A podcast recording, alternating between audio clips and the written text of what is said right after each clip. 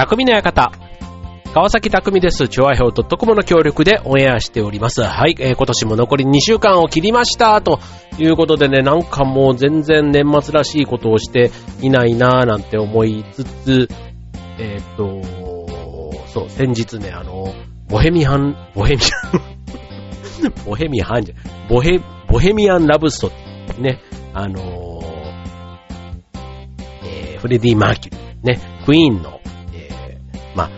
あれ、なんていうの？実話って言っていいのかな？フィクションでは、まあフィクションももしかしたら多少ね、入ってる部分はあるのかもしれないですけど、まあノンフィクションな部分もあったりっていうね、まあただライブ場面、ライブシーンなんかは結構ね、あの、往年のそれこそクイーンファンが見てもね、結構おーって思うような、そんなシーンだなんて話もある中、そう、まあちょっとあの、流行ってるね、映画って言ったら変ですけど、ね、それこそね、ここ最近で言ったら君の名はだったりね、アナ雪だったりね、あれぐらいのヒット作、ね、あの、長く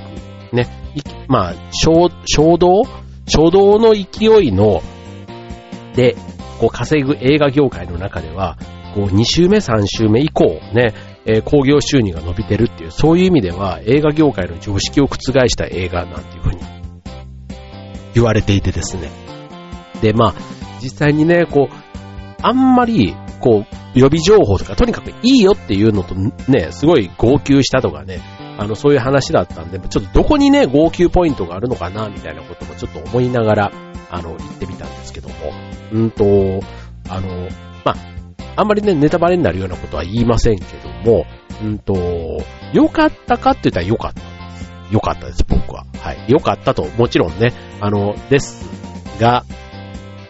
じゃあ、なんかあの、二度三度見るかっていうとそんなこともないな、みたいなのが、あの、正直な感想だったんですけども、ただね、見終わった後に、なんか感想というか、ね、なんか語りたくなる。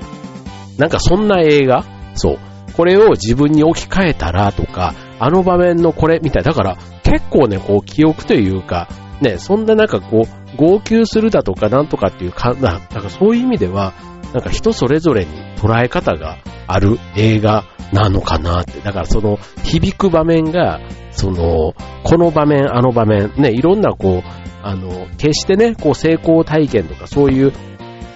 いい場面ばっかりじゃないんですよ。例えば、孤独なシーンがあったりとか、なんかその、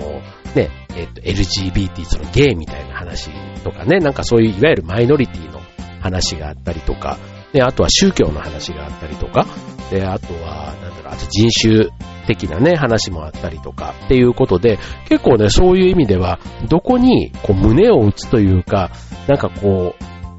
ね、もちろんあのライブシーンというか音楽っていうね、その純粋にその部分を見た人ももちろんいるでしょうし、あとは家族との絆とか、あと恋人との云々だとかね、なんかそういうちょっとそれぞれの場面場面で、なんかどっかが、あの、自分の、あの、自分と重なる部分というかな、なんかそういう部分がもしかしたらある。だからそこに、こう共感というか、うん、全部が全部共感するわけじゃなくて、その、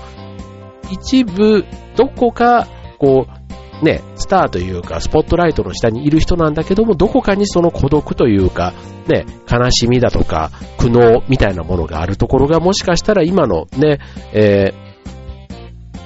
ね、現代の人たちにもすごくこう共感するというか通じるような部分がある。だから、すごくね、えー多くの人がね、受け入れるきっかけになったんじゃないかな、なんていうふうに思ったりするんですけども、はい。まあ、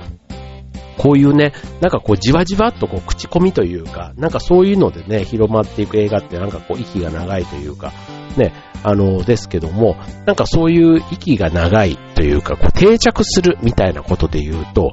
例えば、あの、なんとか活動みたいな風に言われるやつ。例えば、えっ、と、朝活とかね。まあ、就活とかはちょっとね、まあ、それはそれであの、ただの略称みたいな感じですけども、なんとか活って言われるものってたくさんあるじゃないですか。で、あれなんかも、まあ、最初にね、やり始めた時は、まあ、ね、例えば朝活、ね、朝にこうね、なんかこう集まって、ね、こう、自己啓発だったり、こう、ね、えー、情報交換したりとか、ね、なんかそういったことをね、とにかく朝の時間を有意義に使おうっていうのが、まあ、朝活なわけですけども、あの、そういったものもね、定着してくると、なんかそれに対しての意味というか、ね、深みみたいなものを、なんか関わる人が増えれば増えるほど、それに対しての付加価値みたいなものをつけてくれるような感じが、あいません？なんか、そう。あの、始まったばっかりだとね、なんかちょっと変わり、変わったものみたいな感じで、こう注目をされますけども、それがね、だんだん定番のものになってきたときに、ね、それをなんか応用する人だったり、ね、それをまた、ね、一人でやってるんじゃなくて、それがね、複数でや、やると、なんか楽しみというか、楽しみ方がね、えー、二人でやれば2倍、三人であれば3倍、4倍になっていくみたいな、なんかそういったところがね、ほにゃらら活動っていうのはあるのかな、なんていうふうに思ったりするわけなんですけども、はい。まあちょっとね、映画の話からちょっとそれましたけども、はい。ということで、ね、ほにゃらら活動、ね、まああの、あげればね、実はね、すごいなんかいろいろあるそう、あるんですって。で、えっ、ー、と、いわゆるさっきね、就活とか、あと婚活とかね、結構あの、そういうのはね、ベタというか有名ですけども、あの、まあ、それ以外にもね、普段あまり耳にしない、ただ、ほにゃらら活動っていうのはね、なんか、日々生まれている。そうなんですね。はい。ということで、今日は、まあ、定番のホニャララ活動はもちろん、えー、ニッチな、ね、珍しい、聞いたことないぞっていうような、そんな活動、えー、ご紹介したいと思います。今日のテーマは、〇〇活動。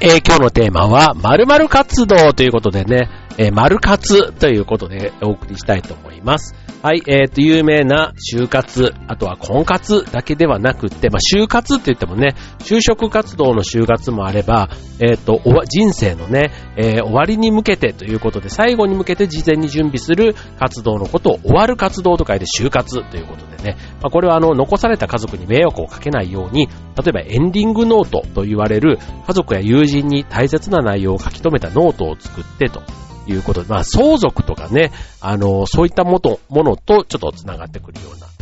ところですけども、そういった活動、これあの2010年ぐらいからね、世の中に広まって、あの、就活をやる人っていうのはね、さらに増えていく傾向にあるということなんですね。まあこれはなんか自分のね、思いをちゃんと伝えたいっていう思いだったり、あとは残されない人にね、迷惑をかけないようにとか、そういった思いがね、あるところから、ね、あとはまあ、なんだろう、昔と違ってやっぱりこう、核家族化というかね、最後、ね、孤独、まあ孤独というかね、まあみんな子供ももしかしたらね、こう、育っ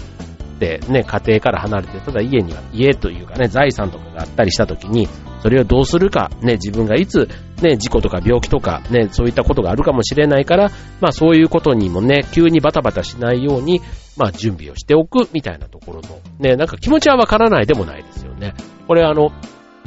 あの、例えば、まあ仕事でもね、まあ自分がね、部署を変わるとか、そういった時にね、引き継ぎとかをね、まあ、前もって準備しとくみたいなのにちょっと近いのかなとか思ったりもしますけども、まああの、人生のね、まあそういう、本当にね、まあ自分の人生がいつ終わるかなんてね、まだね、えっ、ー、と、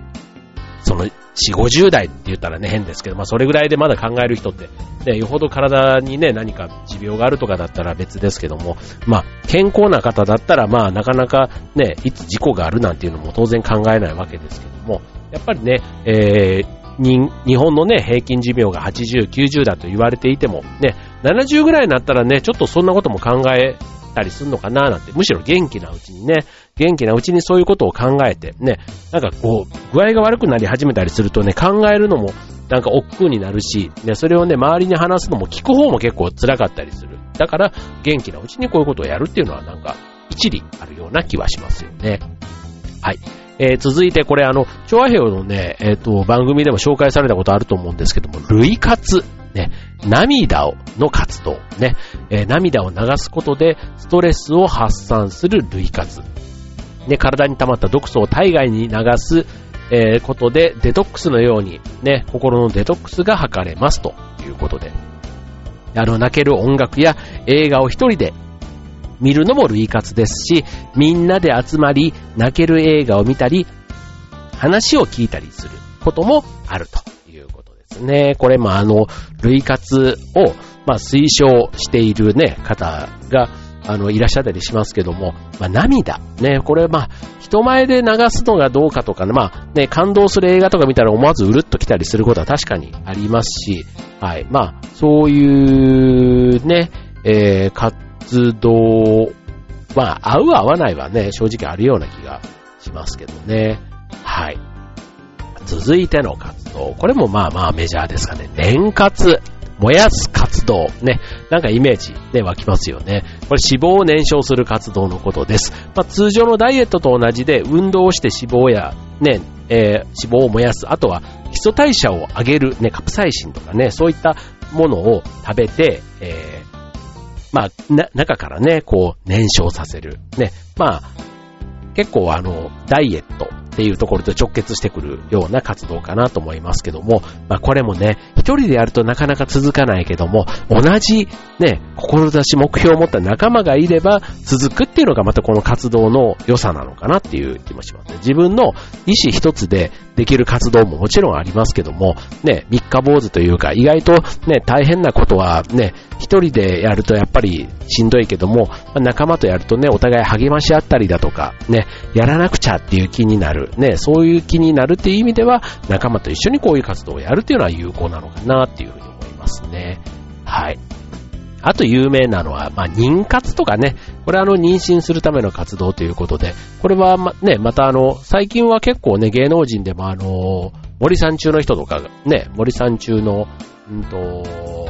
大島さんがね、あの、妊活をなんてね、言ってたのももう随分前の話ですけども、えっ、と、まあ、今ね、妊娠適齢期って言われるより、その晩婚化みたいなところから、あの、ね、遅く妊娠をする方も増えてきている中で、まあ、そのね、えー、妊娠しやすい状態を作ると。いう。で、まあ、妊娠のための知識をね、身につけて、まあ、そういうね、あと夫婦でね、共同で行うみたいなところも含めて、まあ、妊活と、ね、こう、まあ、芸能人やタレントの方がね、やっていることで、結構その妊活っていう言葉も結構一般的になったんじゃないかな、なんていうふうに思いますね。はい。で、えー、ではちょっと続いてはね、またいろんな、今今日ね、結構おにゃらら活動、これあの、ね、イメージする、思いつくものなんですかって言われれば、今ぐらいのとこまではなんかパパって出てくるかもしれませんね。続いてね、えー、っと、またちょっと珍しい活動もね、後半お届けしたいなと思います。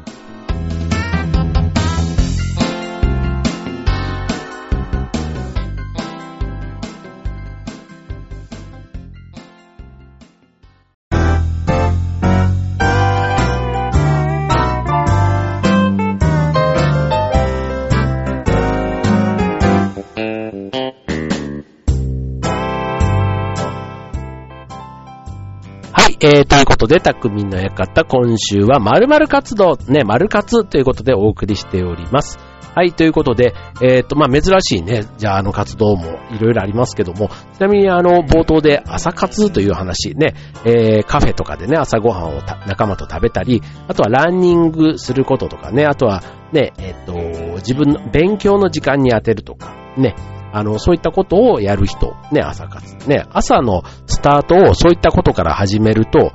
あの、仕事とかね、学校の授業なんかにも身に入りやすい。まあ、スタートダッシュでね、頭、脳が活性化するからだと思いますけども、結構ね、仕事をするときにも普通にね、例えば9時から夕方までね、仕事するみたいなね、一般的なこうサラリーマンの人のイメージで言うと、一番脳が活性化するのが11時ぐらいだそうなんですね。仕事し始めて2時間後、お昼前というところで考えると、朝の7時ぐらいから何か活動し始めると、その2時間後っていうことなので、9時から、ね、朝の9時からそういう意味ではいいスタートが、ね、仕事のスタートダッシュが切れるということなんですね。はい。なので、まあお昼までの、ね、11時からのピークのところが9時からピークになってくるというとこなんかも、朝活のメリットと言えるんじゃないかなというところですね。はい。で、朝活、ね、えー、あ、そうそう、だからね、このラジオなんかもね、たまに朝、ね、仕事行く前に僕も収録することがあるんですけども、やっぱりね、朝この番組を収録すると、こう、考えてることを喋るじゃないですか。だからそれをね、ほんと15分ぐらいの番組でも収録してから行くとね、結構朝一のあの仕事のノリがいいみたいなところは確かに実感してますね。はい。ということで、朝活があるなら当然、昼活というものもあるんですね、これ。昼活。まあ、昼の時間をね、有効に楽し、えー、有効に使うということで、まあ、あの、単純にね、ランチに行くとかっていうことだけじゃなくて、こう、例えば SNS で知り合った方と一緒にランチ、まあ、いわゆる異業種交流みたいなもんですよね。で、あとはランチをしながら英会話レッスンとか、あとはジョギングやヨガを行う人もいると。まあちょっとね、お昼を食べて、ね、運動みたいなっていうのは、その、普通のサラリーマンの方だとね、なかなかちょっとそこまではっていう方、あの、いると思うんですけども、ただね、意外とね、あの、仕事の合間、なんか走ってる人とかいたりするから、そういう人がね、まさに、この昼活をやってる人、ね、それってなんだろう、ヨーロッパみたいな、ああいうシエスタみたいなね、お昼寝の文化があって、それぐらい時間がね、2、3時間空いてるとかっていうんだったらいいですけども、なかなかね、普通のこの1時間か45分ぐらいしか休憩が取れない、ね、えー、サラリーマンの人たちにはなかなかこの昼活っていうのはね、難しいのかなっていう感じはします。はい。続いて、夕活。ね、朝活、昼活とこれはもちろん夕活もあると。ね、えー、ということで、まあこれはね、えー、っと、えー、っと、日が長くなる。夏の時間を有効活用するために政府が推奨する夏の生活スタイル変革のことということで、えー、な、なんだそうです。はい。まあこれあの、要は、えっと、長時間残業とかね、そういったことをさせないために、えー、っと、やってるということですね。だからまあ、あの、日が長くなる夏、だから早く上がって、そのアフターファイブをね、充実させてくださいっていうね、まあ、単純にあの、スキルアップのそういったことだけじゃなくて、あの、職場の仲間とね、えー、遊びに行ったり、あとは、まあ、職場じゃなくてもね、友人と楽しい時間を過ごすなんていうのも、まあ一つ、活動の一つに入れていいんじゃないかと。で、最後は夜活。ね。夜。まあ夜はね、まあ仕事の後っていうことで言えば、まあ自己啓発のセミナーに行ってみたり、ね、あとは夜にいろいろ開催されるイベントに参加するなんていうことで、まあ朝とか昼とかと比べるとね、夜活の場合は時間の制約がね、えっ、ー、とまあね、切りよく2時間ぐらいっていうのもあれば、ちょっと欲張って4時間ぐらい楽しむなんていうことも考えると、朝よりはね、夜の方が時間の融通が効くっていう人多いんじゃないかなと思うので、まああのー、朝や昼にね、できない活動をやるっていう意味では夜活が、まあまあ有効、魅力の一つというふうに言えるんじゃないかなというところですね。はい。で、あとはちょっと珍しい活動ね。えー、っと、あまり聞いたことないやつ。補活。ね、補活。なんだと思いますこれ。保つに勝つ。あって書くとなんかイメージ湧くかな。補活。はい。これは、えっ、ー、と、保育所や保育園などに子供を入れるための活動のこと。ね、今大変ですからね、待機児童問題とかね、もう十何年前から言われていて、未だにね、まあ、地区によってはというか、ね、えー、解決しないところはね、たくさんあると聞きますけども、えっ、と、入園のための準備だけではなくって、保育園などを探す活動も含めて、えー、補活の一環となると。ね、え、情報収集だとか、ね、そういったことも全般が補活というくくりになるということですね。はい。あとは、コラ活。コラ活。コラってカタカナですよ。ね、なん、なんかイメージ湧きます？はい。コラ活、これ男性はあんまりちょっとね、ピンとこないかもしれませんけども、えー、コラ活とは、あの別にコラって怒るっていう、そういうこと、コラではなくて、コラーゲン。ね。コラーゲンに対して正しく学び、理解することで大切にする美容活動のこと。うん、なるほど、ということですね。こういうのもね、凝り始めると、ね、なかなかこう、ある程度ね、凝ってみないとまたわかんないところってこういうのってありますよね。はい。続いて、えー、これも珍しいですね。防活。ね、防。防活ってどんな字かわかります？これ。えっ、ー、と、あれです。えー、口に下、木って書いて、あの、いわゆるホーケルの方、うん、それを防活って言うんですけど、要は、ぼーっとする時間を作る活動のこと。ね。あの、ぼーっとすること自体は、まあ、脳が休まるとかね、そういった意味で、あの、有効だっていうのは多分体的にはね、まあ普段結構頭を使ったりね、えっ、と、あとはスマホ見たりとかも含めて、結構その、疲れるね、目とか体に結構負担がかかることがね、日常生活多いので、まあその中で無意識のうちにぼーっとするっていうことではなくて、意図的にぼーっとする時間を作るっていうことですね。はい。まあ仕事やね、まあいろんな場面でこうストレスを感じやすい現代だからこそ、ね、ぼーっとする時間をあえて作ってストレス発散したり、リラックスすることを言うということですね。棒活。続いては、え、ソロ活。なんかイメージ。ソロ活はね、ソロの活動で、っていうそのまま、ああ、そうだ、合ってた。一人で活動すること。ね、えっ、と、友人と行動したり、えー、共通の趣味の人と集まるような活動ではなくて、一人の時間を有効に使い楽しむ活動のこと。ソロ活。ね。ちなみに、その具体的な中身っていうのが、例えば一人ランチとか、一人カラオケとか、あとまあ、一人旅とかね、まあありますけども、まあそういったものから、あとは、えっ、ー、と、あの、家でね、えー、例えばベラ、えっ、ー、と、家庭菜園とか、あと料理を家でね、作ったりする。なんていうのも、まあ、一人でね、なんかこう、没頭してやるような活動のことをぜ、えー、全般的にソロ活と言うっていうことですね。はい。えー、です。はい。で、あとは、えー、最後。乱活。乱活といえば、ね、あのランニングの活動だっていうふうに誰しも思うと思うんですけども、実は違ってですね、このラン、カタカナのランなんですけども、なんと、ね、ランって何のランお花のランじゃないですよ、またこれね。あの、ではなくって、ランドセルのランなんですね。ランドセルを選び、購入するまでの一連の活動のこと。これね、ランドセルを買う世代の子供とか、あの親戚とかいないと、あんまりランドセルのね、CM とかああいうのもね、なんか、うーんってなんとなくこう、見、見、見流すというか、ね、あんまりこう耳に記憶に残らないかなと思うんですけど、意外とね、早いタイミングからね、次の年のね、まあ、4月に向けて準備をするわけなんですよ。で、あのこれってね、一昔前だったら、例えば赤と黒のランドセル、ね、女の子は赤、男の子は黒みたいなでしたけども、今は青や紫など、など、ね、いろんなね、いろんなランドセルがあったり、あとはランドセルにも人気のブランドがあって、人気ランドセルになると、秋頃にはも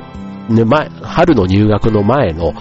ね、その前の年の秋には売り切れちゃってることもあると。ということで、えー、好みの色やブランドを確保するために、夏前から乱活を行う親子が増えているということなんですね。はい。だから春頃に発表される、えー、新作発表会から、翌年のね、もうだから、えっと、6年生、あ、6年生、えっと、年長さん？年長さんになった、もう5月ぐらいから1年生の時のランドセル選びを始めている親がいるというところですね。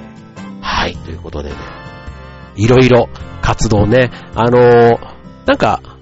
知っててね、あの、そういう活動にね、こう、興味があって、ね、あと、そこにね、今まで活動してた人がいるところに、こう飛び込んでいくのは、まあまあ、あの、楽しいのかなって、ね、そういう意味では、ね、新しい出会いというか、どこにね、そういうなんか、自分の、えなんちゅうの、こう、視野が広がるきっかけとか、ね、興味のやつがね、全然興味がなかったのに行ってみたらすごいハマったみたいなのってあるじゃないですか。はい。そういう意味ではね、自分に合った活動、ね、今日以外のね、えー、ご紹介した活動以外にもね、いろいろ丸々活ありますので、ぜひ興味のある活動を、えー、探してみてはいかがでしょうか。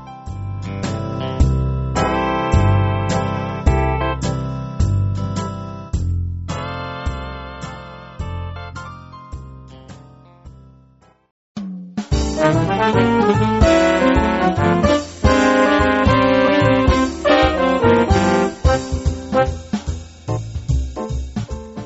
い、えー、今日のテーマは〇〇活動ということでお送りいたしました。はい。えー、っとね、自分自身が何活、今日ご紹介した中でね、なんかやってる活動ってあるかって言われると、うーん、なんか、うーん、何活だろう。なんえー、っと、特にね、これっていうハマるやつは、実は、まあ、ね、例えば民活なんていうね、これ眠ること、睡眠を通じて体調管理を行う活動のこと、ね、僕は寝るのがすごい好きなので、えー、よくは寝るんですけども、ただね、なんかあの、寝るた、ね、寝る環境えっ、と、例えば枕というか寝具にこだわるとか、あとはその、えっ、と、アロマみたいなね、匂いとか、あと照明にこだわるとかね、いろいろこのね、えー、睡眠の質を上げるためのね、空いたところに凝るっていうのも一つ、なんかこの民活というところの一つなのかななんて思いますけども、まあね、あの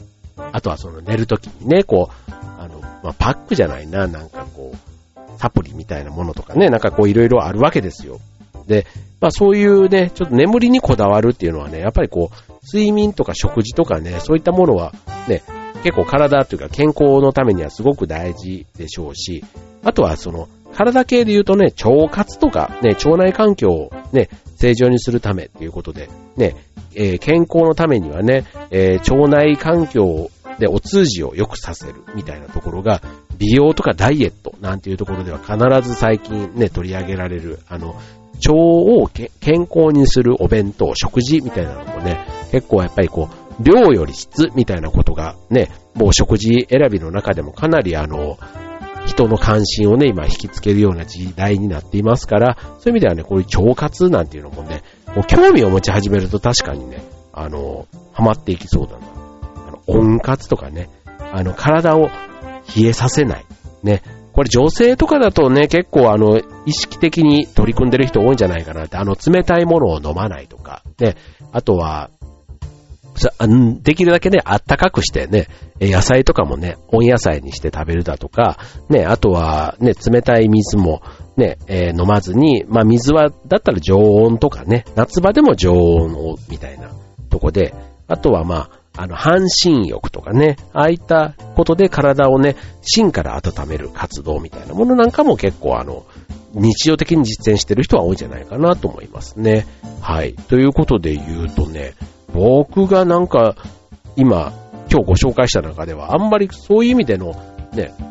地域活動とかやってますけど、あとはその趣味の劇団とか、あ劇団というかね、なんかそういったものの活動、ね、ラジオもやってますけども、ね、ラジ活、ラジオ活動、劇団活、劇団、役役者活動、うん。なんかね、こう、そういう意味では、なんか万人に、こう、支持されるような活動ってあんまり、ね、長くやってるものはいろいろあるんですけども、だなとかね、部活とかね、まあまあね、あの、ありますけど、あの、まあ、それはね、ちょっと最近のこういう流行りの今日ご紹介したやつはちょっと毛色が違うかなと思うので、はい。まあ、就活に結構近い鳥かなとも思うんですけども、はい。まあ、なんかね、そういうちょっと自分だけのおにゃらら活動、ね、なんかそういうものはね、いくつか持っておくと、こう気分というか毎日張りが出そうな気がしますね。はい。ということでね、まあ、あの、こういうね、ほにゃらら活動、特にこの年末が近づいてくると、じゃあ年明けからね、これこれをやってみようだとかね、なんかそういう風に思う時に、今日ご紹介したような活動、ね、興味があるものをぜひね、年明けから始めてみようなんていうのはね、いいきっかけになるんじゃないかなと思います。はい、ということで、今週の匠の館、ここまで。バイバーイ。